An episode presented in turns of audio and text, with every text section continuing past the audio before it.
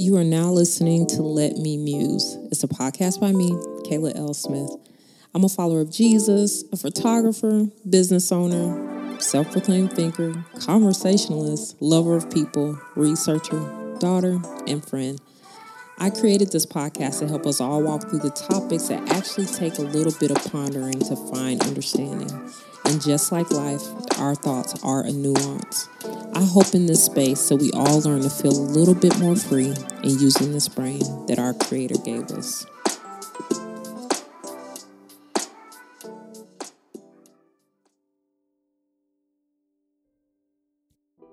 Earlier this week, I shared some on my social media platforms about a time when I lost my dad. And three weeks later, I lost my big sister, Keisha. Um, anytime I've shared this, I've always highlighted how the Lord carried me through that season because I never want to not leave room for people to to understand that I saw His goodness so much, but I also don't want to leave out the fact that I know a lot of that time and years after, I was just a, a functioning human. And even though I was functioning in hindsight, I don't think I was fully okay. And that really is not okay um, no matter what form grief comes in, you never want to suppress grief because grief will always change us. Um, this can be a death, a loss, or a change in a relationship, a friendship, a change in life, a change in people, even a change in ourselves. Whatever causes a deep sorrow in us is grief. Grief isn't just death, it's the loss of something um, deep that, that emotionally hurts us. Um, and the reality is, summer has ended.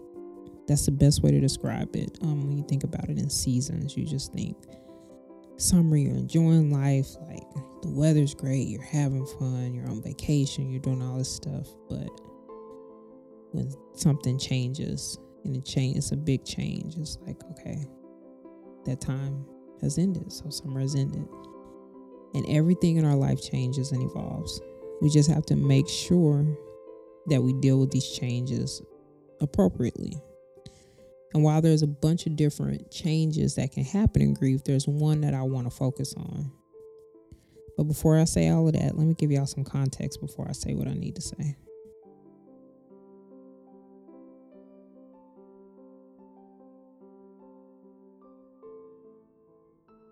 My dad, my daddy, that's what I called him. Um, if you knew me and us, you knew wherever he was, I wasn't too far behind at all. I went everywhere with him.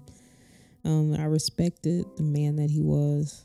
I felt completely safe with him, even up until the day he left this earth. My dad actually had a respiratory issue before he left here. And I felt so safe that I felt like if he needed to pick up the oxygen tank and knock somebody in the head with it to save me, short of breath, he would have. I knew I could trust him. I knew I was safe and I knew that he loved me. I knew I was loved by him. Even look looking back and thinking about who he was, um, in hindsight, he was he was always so positive and he always wanted to teach me everything. Although as a kid, like it it really annoyed me because it took him a long time to say stuff. Like he talked about stuff in so much detail and I was like, get to the point. That's how I was. But if you know him, he took his time and he explained stuff and he broke it down. And man, I appreciate that in him because it really helped shape who I am and who I was as a person and who I'm still becoming. And you know what? I literally could talk about him all day. And I'm sure this won't be the last podcast I have on him. But I, just know when he left, a piece of me left as well. And honestly, anytime I bring the story up, I really want to go into the details of how God like really gave me a dream two weeks before my dad passed away. Um, stating that it was going to happen. And I know that makes some people uncomfortable because you're not used to stuff like that, even though it is in the Bible. You can read the book of Daniel and see it all through it throughout um, that book.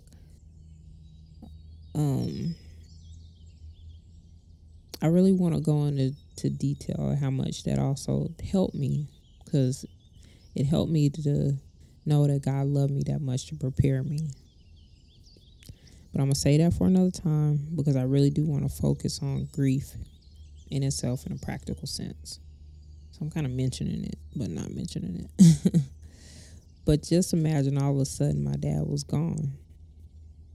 And we had an amazing three hour service for him in my hometown.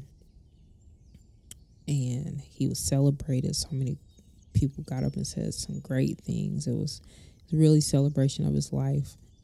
Even my friends were coming up to me afterwards. They were like, I know this was, you know, like your dad's funeral, but this was incredible. It was it was just really beautiful. And it was a good way to to send him off. And when then we we then the following week flew back to Florida and had him buried in Lakeland, Florida, where he was he was born. Then a week after that, my big sister, Keisha, she got married. And a few days after her wedding, she passed away at the age of 27 from heart condition. Now, Keisha was my first roommate, in a sense. Um, she's the only person I grew up in a house with. Our rooms were really literally right next to each other. We shared a bathroom, we shared a phone line. Like my sister, she tried to boss me a lot. and I resisted, but I knew she loved me. I was babied by her just like everybody else in the house. She probably wouldn't admit it. But looking back, I'm like, man, she she babied me. She took care of me. Um, she knew I was a bit of a loose cannon that I was sporadic, I was bossy, that I, I just kind of beat to my own drum. Um, but she, on the other hand, she was really organized, extremely intelligent, to the point that she did like everything early, like even from graduating school, walking, reading, like getting her master's, everything. She was a writer, a journalist. She taught at colleges. Like I said, she got her master's. She loved education. Um, she was really cultured. Um, she was an avid reader and she had books on people like Nikki Giovanni, and I didn't know how cool that was. Then I was just like, okay, whatever, who is this? Um, she just did a lot by the age of 27, but more than anything, she was going to take care of her little sister. And to be honest, like, I remember times where I even kind of bummed money off of her just like, yo, can you send me twenty dollars? Which is very weird because I could have got it from my parents, but if I had already got money from them, like I ask my sister. It was just weird now to think back on it. Um, but she signed my names on cards that she would get our parents, and she would always just include me in it, like whatever she was doing. And you're probably thinking she was an enabler of my bad habits, and you know what? Hindsight, she probably was, but she played the role of a big sister very well. Very well. And I miss her dearly. Um, I wish that I could have got more time with her. Um, just as a mature adult to be able to just see what an incredible like human that she was. But you know, that's life. But in a matter of weeks, um, it was just my mother and I. And I was like, wow, this is life. This is what happens in life. Because I had a really like great childhood. I had a really great childhood. Like my parents, um, I, I appreciated them both in the safety, like good home, good neighborhood. Um, I didn't want for anything. Life was just, it was good. I didn't know that people had like struggles and stuff outside of outside of life. It was, you know, just life was just good. But I learned that day that life changed, or those within a matter of those weeks, that life changes. And I learned that this is what life was. I was beginning me understanding that life had ebbs and, and flows. And I lost two major people in my life. And my brain just said I have to keep moving. So I did. Like I'm I'm naturally a fighter, so I can go on like nothing. So I smothered myself in everything that was present around me. I talked about them, but I didn't give room to how much it really affected me. But the reality is, I I stopped hoping in the future. That was one one of the many things that happened to me. I stopped hoping in the future or attempting to even strive for the future. I didn't care about goals for the future. I just wanted to deal with the present. And I don't even want to say I I don't know if I want to say I didn't care about it. I just couldn't see the future. Like I just I feared even hoping in it and feared change. Even still to this day, I don't like planning ahead a lot because I fear that things are going to change and I can deeply contribute that to that time period where that might bother people that you know I'm not that great of a planner, but it's deeper than me just not being a, a planner. It makes me uncomfortable to plan because I fear like disappointment, you know. But like I said, I, I just wanted to deal with the present.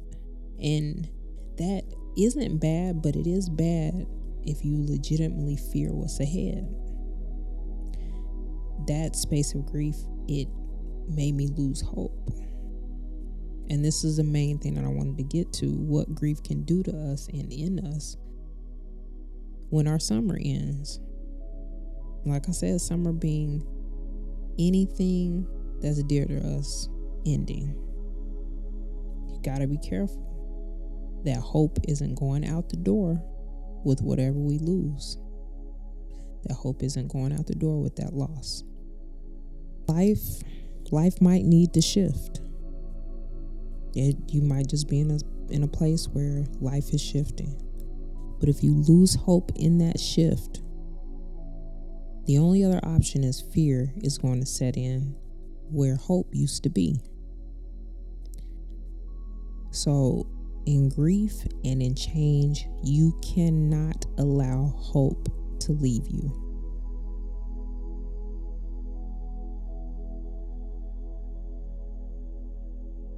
Hope is a lifeline for literally everything that we do in this life. We have to function in a place of hope, no matter how traumatic, whatever it is we're going through. Our family devastates us, so we lose hope in building relationships with family. Our relationship that we invested so much in turns out to be trash. So we lose hope in finding love again. Our friendships go down the drain, so we aren't hopeful and even being vulnerable to the concept of friendship anymore. We believed in what someone said, and they turn out to disappoint us, so we never want to do that again. Or in this case, those we love pass on, so we lose hope in even living this life the way that we should in the way that it should be lived. I really hope you see the pattern of what I'm saying. Grief will and can rob you and me of hope, but we have to be intentional about protecting that hope overall. So I titled this Summer Has Ended because you could be transitioning to a different season at the moment. And y'all, honestly, I hate using the word season, but it's appropriate for the title. But anyway, that season that we have that has all of this joy and happiness and hopefulness, it might not be looking as bright. Like I shared concerning my family, life changed on us. Before it was me, my mom, my dad, my sister, in our nice, secure unit, nice life. And all of a sudden, it didn't look like that anymore. That was our summer ending fall looked a lot different, a whole lot different. But that doesn't mean that fall had to be bad. Winter, spring, none of it had to be bad. It was just looking a lot different. Looked a lot different. That next summer, it was going to look a lot different. I just hate I went through so many seasons where I lived without hope instead of seeing I could have still had hope in his life, the seasons they were that's why they were just gonna look different. So life it might just look a little different for you. But just because it's different, it doesn't make it bad.